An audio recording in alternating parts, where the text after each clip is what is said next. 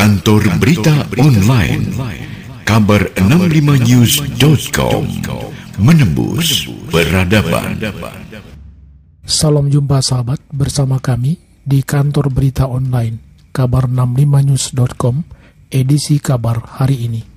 Sekretaris Daerah Kabupaten Ketapang Alexander Wilio S. STP Pimpin audiensi pembahasan penyelesaian administrasi pinjam pakai lahan pembangunan BTS Base Transceiver Station USO Universal Service Obligation di Kabupaten Ketapang Senin 6 September 2021 di ruang rapat kantor Bupati Ketapang.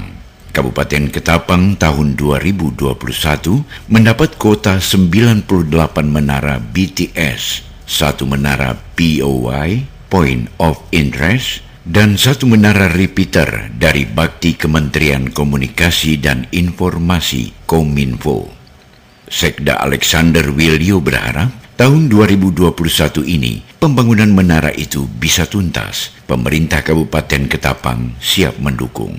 Selain itu, Alexander Wilio juga berharap Pembangunan BTS ini tidak hanya di kecamatan tetapi juga sampai ke desa, bahkan ke pelosok terpencil.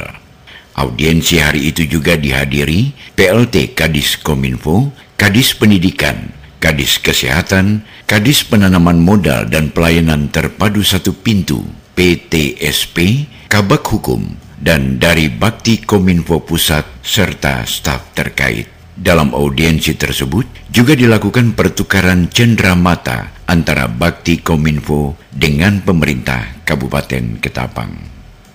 Demikian kabar hari ini. Kita akan jumpa kembali dengan kabar-kabar lainnya di lain waktu dan lain peristiwa. Apabila Anda ingin mendapatkan kabar-kabar terkini, jangan lupa klik situs kami kabar65news.com. Kantor Berita Online kabar65news.com menembus peradaban.